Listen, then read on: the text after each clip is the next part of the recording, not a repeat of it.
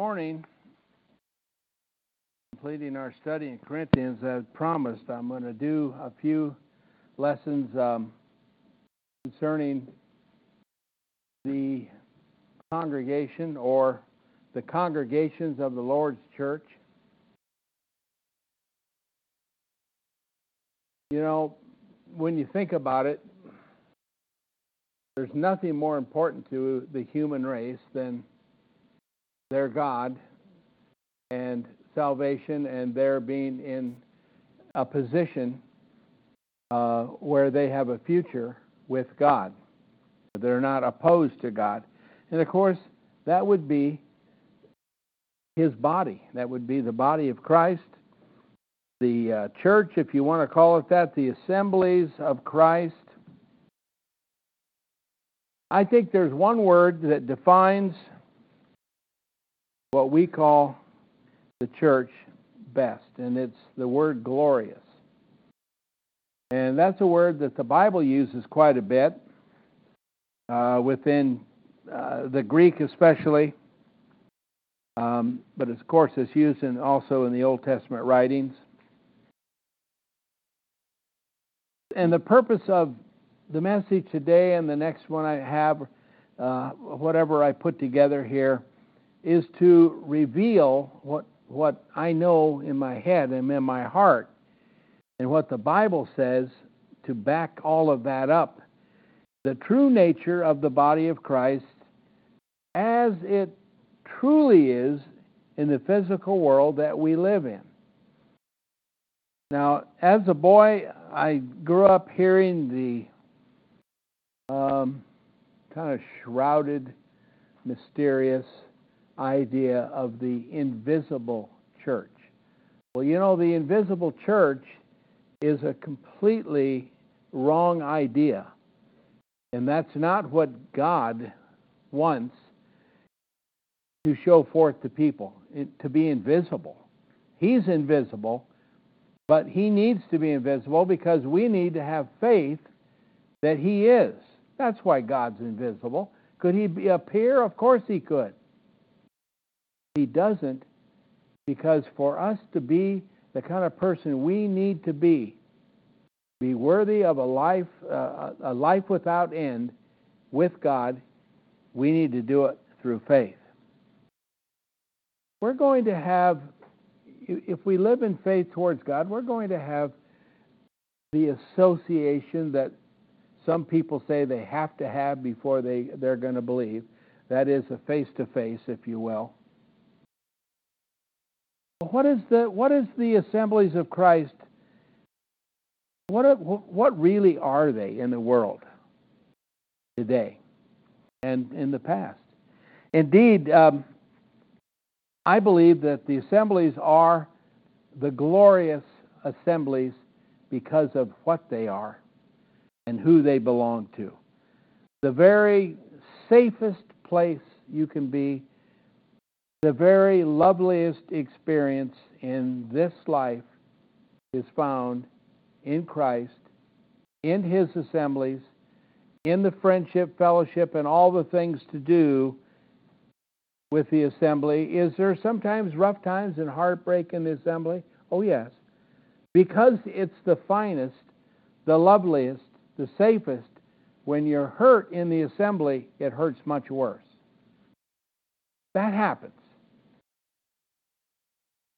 One thing, though, you got to remember we need to get over it. we need to move on because remember, it wasn't God that hurt us, it was something else. Sometimes just misunderstandings, whatever it, it be. That's not that's not the glorious nature. And surely the assemblies of Christ are the very best home any person could have. I truly believe this myself from my experience. And not only that, uh, one of the things I remember as a young man in the churches, uh, the one I, I was first exposed to, was I don't know, it was of all the places that I had been as a young man, I wasn't that old, seven or eight years old, and and older as it went on, I felt a safeness. I felt a very comfortable, without any apprehension, in that place around those people. That's what I felt. That's that's one of the only things I remember of my early days is that feeling. I liked going there. Um, and I felt good there. So I believe it's true. Now, what's the definition of the word glorious? Well, I looked it up in my Webster's. That's Noah Webster, by the way. Uh, I love that dictionary because it uses, it gives us definitions. If it's words that used in uh, theological things, Bible words, uh, it gives the, uh, the, the Greek and Hebrew or whatever, but it also gives it in other languages how it's understood. Not only that, I believe that the real definitions in this dictionary are accurate. But the definition of glorious is different than just the word glory or things of that sort. It means and of an exalted excellence and splendor. An exalted excellence and splendor. Resplendent in the majesty and divine attributes. That's what the assemblies of Christ are the body of Christ. Thus, they are the body of Christ. Now, if you drive up here this morning, you look at our roof, it doesn't look what I would say was not excellent and splendorous. it looks like it's blowing off. but uh, that's not, you see how that's, we're not talking about buildings, are we? Uh, I'll never forget the uh, couple of young ladies that came to my door years ago from a group, uh, a large group that does a lot of traveling door to door, but they one of the first things they said to me when I, I told them I wasn't, um, you know, I'd like if we're going to talk, I want equal time, but that wasn't going to happen. But uh, um, one of the things they said to me that was really going to swing me over to their position was, "Do you realize how large our group is?" I said, "Yeah, I know exactly how large your group is." But I said, if that's the key, the truth. I'm gonna. You want the name and address of the place to go for the be the biggest? I'll give it to you. They were shocked. They hadn't heard that before. Now I was trying to figure out which one I was going to pick, but uh, it wouldn't have been their group. It may be large, but you see, that's that's the kind of the concept that's totally wrong. Has nothing to do with the glories of the assemblies of Christ. It's, it's um, that sort of thing shouldn't be a key to us staying anywhere, okay? That's why the Lord's church can be a little group, it can be a medium size, it can be a large group. It's much harder to be a large group and try to maintain, but when you got people that are actually working in the body, you can do it. Um, so it's not the size, of course, it's not the building, but when you got you know, you need a building sometimes. Uh, or you need a, a big room in homes or a nice big tree. I don't care which. But when you meet as as uh, believers and truly Christian people, it doesn't matter where you're at. It's still the assemblies of Christ, and it's still a safe place. It's still a lovely place, and the best home you'd ever have amongst that group. Now, let me ask you a question Does the world define Christian assemblies as glorious? Um, well, I think they probably have from time to time. Unfortunately, many times they would be talking about a cathedral in Europe somewhere as a glorious place or something of that sort, so it's a little off, off of the topic. But I think the answer is no in my experience. And there's a lot of reasons for that. And it's not just the shortcomings of unbelievers, those that are not Christians. It's not just their fault that they don't see the, the church as glorious. Because I think also Christians themselves, many times, do not see or appreciate the true glorious nature of Christ's church. Now, I'm talking about Christ's church in totality, wherever it may be, wherever the saints may be gathered together. I'm talking about the faith, which is the, the true message of salvation from heaven through his Son, through the apostolic teaching, through our Bible that we have. That's, that's what I'm talking about. That's a glorious that's a glorious endeavor and it, it has a glorious nature. Now, where we find the misunderstanding concerning the glorious nature of Christ's church, we have to we realize this should never be. It should never be. But it is. So where we find that, where we find that case, it is clear that there's a, some sort of a lack of full understanding of the faith as it was once delivered. But the remedy, the remedy is, as Brother Roger was telling us today is immersing ourselves in God's Word. The remedy for these things. The remedy for our emotions. the remedy for our, our, our problems, our questions. The remedy is to be immersed, and I mean immersed is when you've actually, you really do spend time in the Word of God every day, and it becomes part of who you are. Uh, and that's a wonderful experience. God's Word, when we talk about the church, we're talking about the apostles' words concerning the kingdom, the apostles' words concerning our Savior.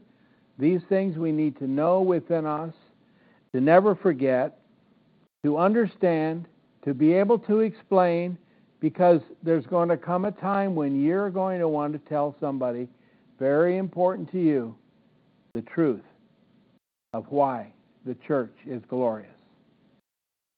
And if you can't do it, you're going to feel let down on your own. There's a text in Colossians, the first chapter, that I'm going to use as some of the scripture here today. Um, what I can get through here today, because this is the big topic, and I'm only I'm trying to hit the points to help us better appreciate because you know being a little group um, is is a difficult task sometimes uh, in maintaining that idea of who we really are and um, we just need to really know who we are in Christ. We need to understand through His Word and that's where we're going to find the understanding. Let's look at Colossians. Uh, I'm going to start with verse 9 here in um, Colossians chapter 1. Of course, the Apostle Paul writing to the church here in Colossae, and he's he's talking about you know his opening, and but he's talking about them. He's talking about uh, people that have come and reported the things that they're doing that he's thankful for them and all of this. Um, but he says in verse 9, because of this, in other words, the reports he's, he knows about them, we also, from the day in which we heard, do not cease praying for you and asking that you may be filled with the full knowledge of his will in all wisdom and spiritual understanding to your walking worthily of the Lord to all pleasing, and every good work being fruitful and increasing to the knowledge of God. In all might, being made mightily according to the power of his glory, to all endurance and long suffering with joy Giving thanks to the Father who did make us meet or qualify us, some of our scriptures say, for the participation of the inheritance of the saints in the light. And, verse 13, who did rescue us out of the authority of darkness and did translate us into the reign of the Son of his love. Well, the body of Christ and its many assemblies is not is not a man-made organization. You know, men put the bricks together and built this place. Somebody came and said, "Let's have a church one day. We need to have a group here in Coolidge," and that's just what happened. Uh, I think uh, Gail's dad was one of the guys that, that might have originally did that, or or some others before him. You know, all the people are gone. Uh, this happened in the 1940s here in Coolidge, uh, as far as this congregation. But this isn't. This congregation is part of the brotherhood of Christ. This is the Lord's church. Uh, those that are not an organization. This congregation is not an organization of anything. We don't have a, a home office that we write to and say, well, you know, and we don't get a letter from them saying, what are you doing? You know. We don't have that. Why? Because the Bible doesn't have anything like that to do with the congregations. The Lord's people are wherever people are. Hopefully, more and more not an organization. They used to say uh, our church is not an organization, it's an organism. Well, you know, that just simply means it has life. Well, um, but it's not part of any larger group that has a title or something. That's why sometimes you got to watch the names on the building. They might fool you. uh, like, um, well, the word Christian, Christian church, um, you see that going down the road. No, there's a Christian church. I think I'll go next Sunday. But your eyes weren't good enough to realize that down below that it said disciples of Christ. Well, you don't know what that means anyway. Most people. Uh, I know folks from right in town here years ago at the Church of Christ that thought I was a preacher of the disciples of Christ. Why? Because it says Christian on the front of our building instead of Church of Christ. That's a problem. that's a problem, but that's getting into the organization part. That's confusing. We shouldn't let that be. Uh, that shouldn't make who we are by how we spread, spread it out. I just got a, an email not just a few days ago concerning uh, somebody that my dad knew, and uh, his religion was first Christian, according to the email. Well, you see how far it goes? And, and then I had some people that left here years ago, and when they went out, they couldn't find a first Christian to go to. You see, I hadn't told them if that name out there, First Christian Church, that, that that's not that's not the Lord's name for the church. Uh, that's the name that they've given the the church, and I, I don't want to get any fur, further afield into that because I have problems with that name business. The body of Christ is, is Christ's church, uh, and I think that's probably a good name. But nonetheless, we're not an organization. We are part of the kingdom of God's Son and, he, and that is Christ, the Messiah, belonging, belonging to God. Now, this is why the assemblies of Christ are glorious. We, we heard those things said in, in the verses that I read. Why are we, is this assembly glorious? Well, it's because of our association with our head, with Christ, with the Father in heaven. Because we're supposed to be filled with full, the full knowledge of Christ's will for the assembly, for each other.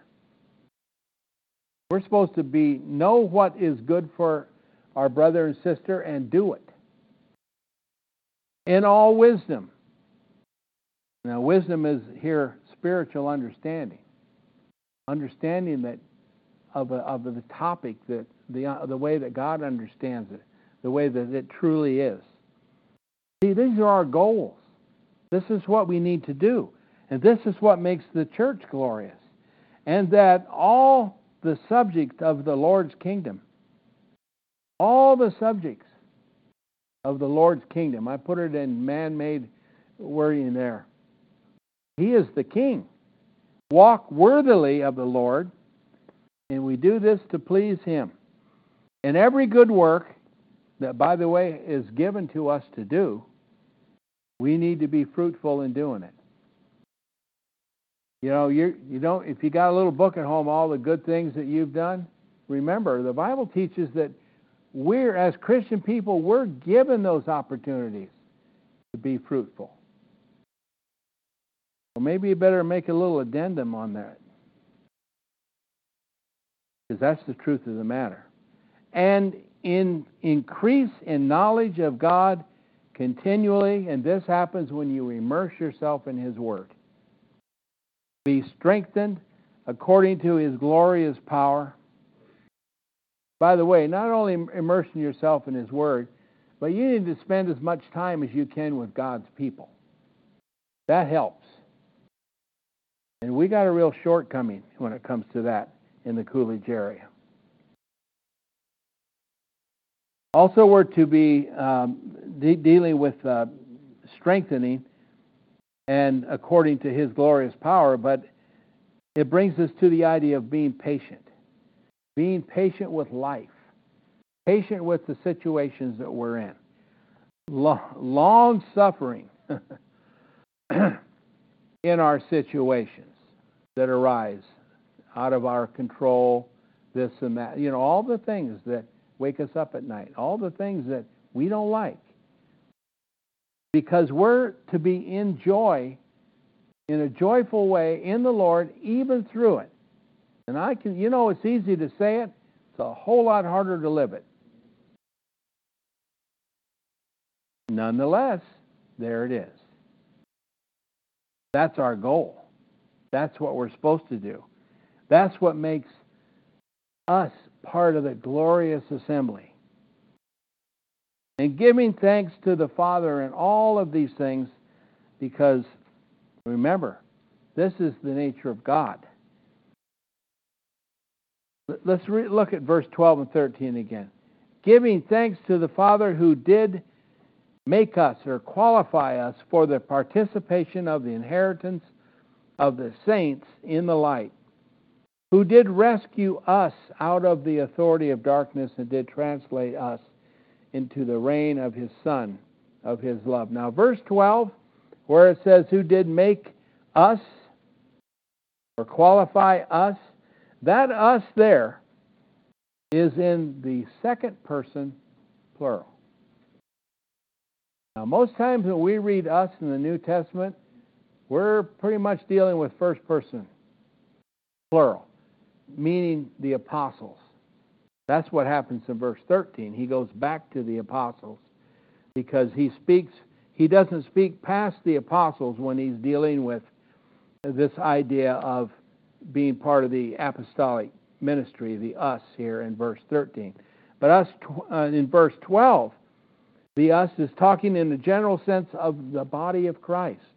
That's why it's second person, plural. And the word translate did translate us into the reign of the Son of His love. You know what that means? That means that we came from another reign, the reign of darkness. The reign of darkness. That's that's just the world in general. It doesn't look dark. They're having big parties out there. Good times in most places. It can still be the darkness if it's not the assemblies of Christ. Being of the world is living in the kingdom of darkness. Why is the church glorious? Why is the assembly glorious? Because we have been translated out of darkness into the reign of his Son, into the light, into the life. That's what makes the kingdom glorious.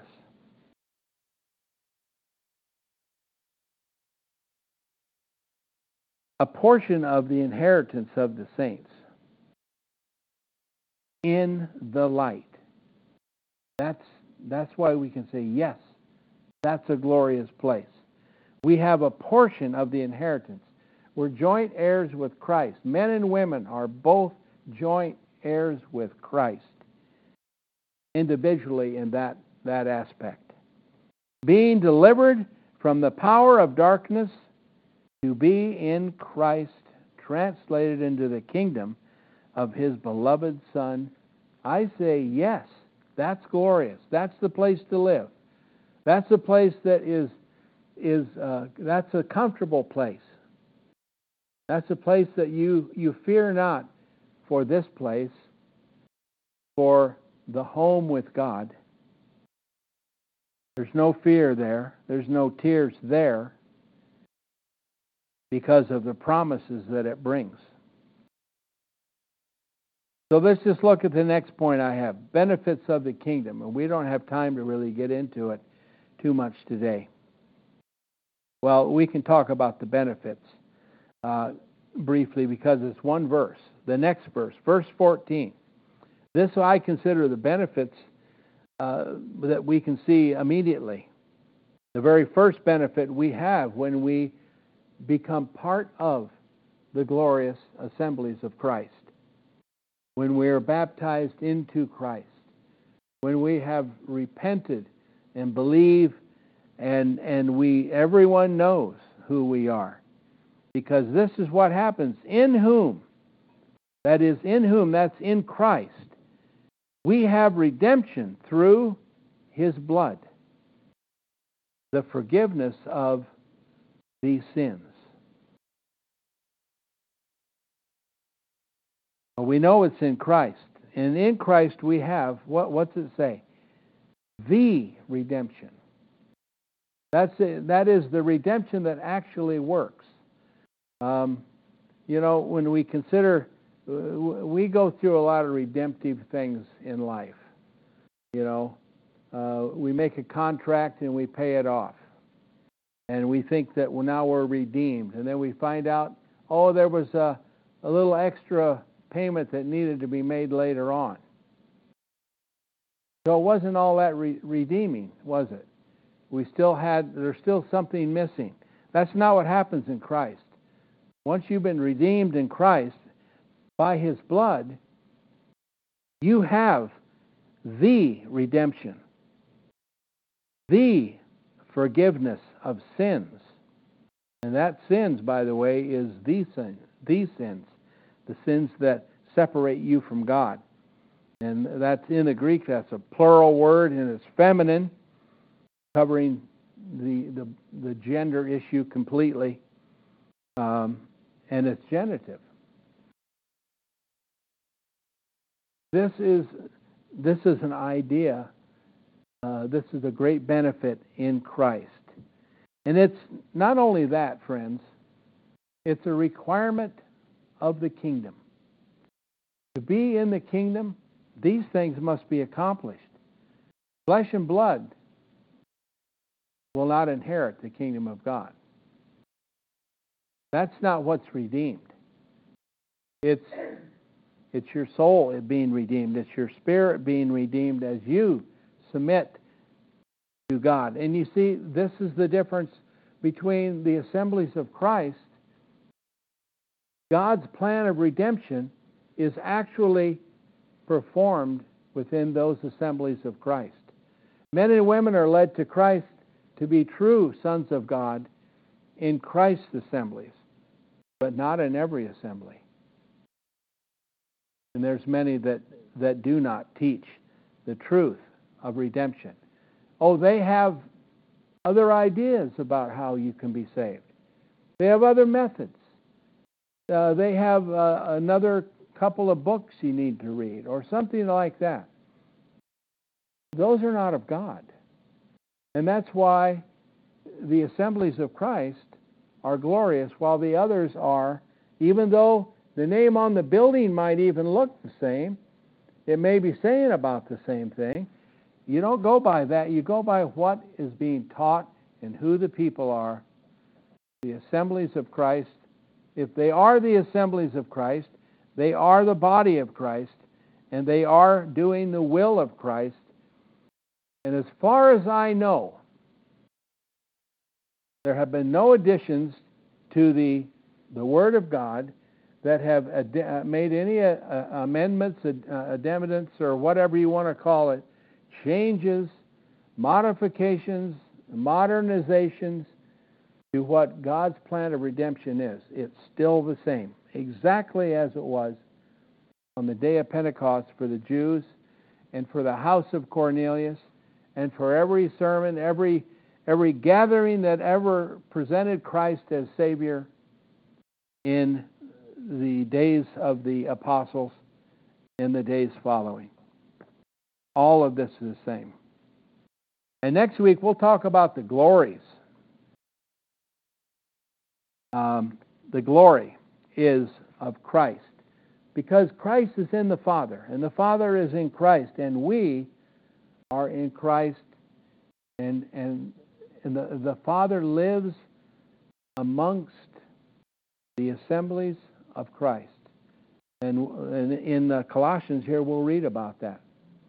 We're going to read about the acts, the nature of, if you can put this together, because this is what makes the assemblies of Christ glorious. It's the home of God. I have a sermon I preached years ago about, you know, people are looking for God.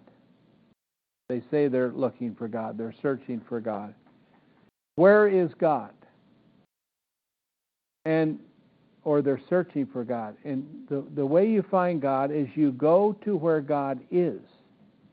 And if you read the Bible, you're going to find that God resides in the in the, the body of his son, in, in the son of in the um, the assemblies of Christ, however you want to phrase it the kingdom of God, the kingdom of Christ in God, the same thing. That's where God is. If you're looking for God, you need to go there. Nowhere in the Bible does it say God's going to come out and find you. We are the seekers. And seekers believe that there is a God, that He exists. Read Hebrews chapter 11, verse 6. We are the seekers. God is there to be found. As I said, uh, I don't know if it was in this class or the last, God is invisible. It was here. God is invisible because we need to look for Him where He is. He is found in the assemblies of Christ, His beloved Son. And so should we be found in that very place. That would be my words today. Let us consider our uh, closing invitation redeemed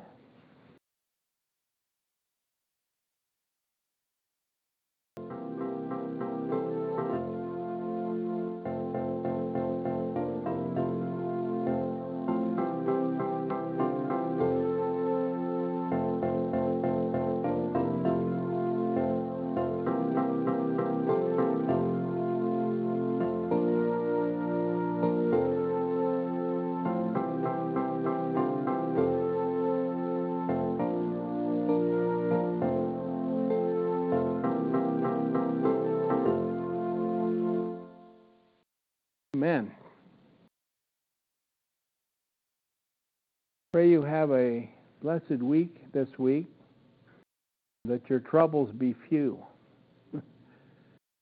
but your work for the for the Lord be be mighty. Um, let us thank Him.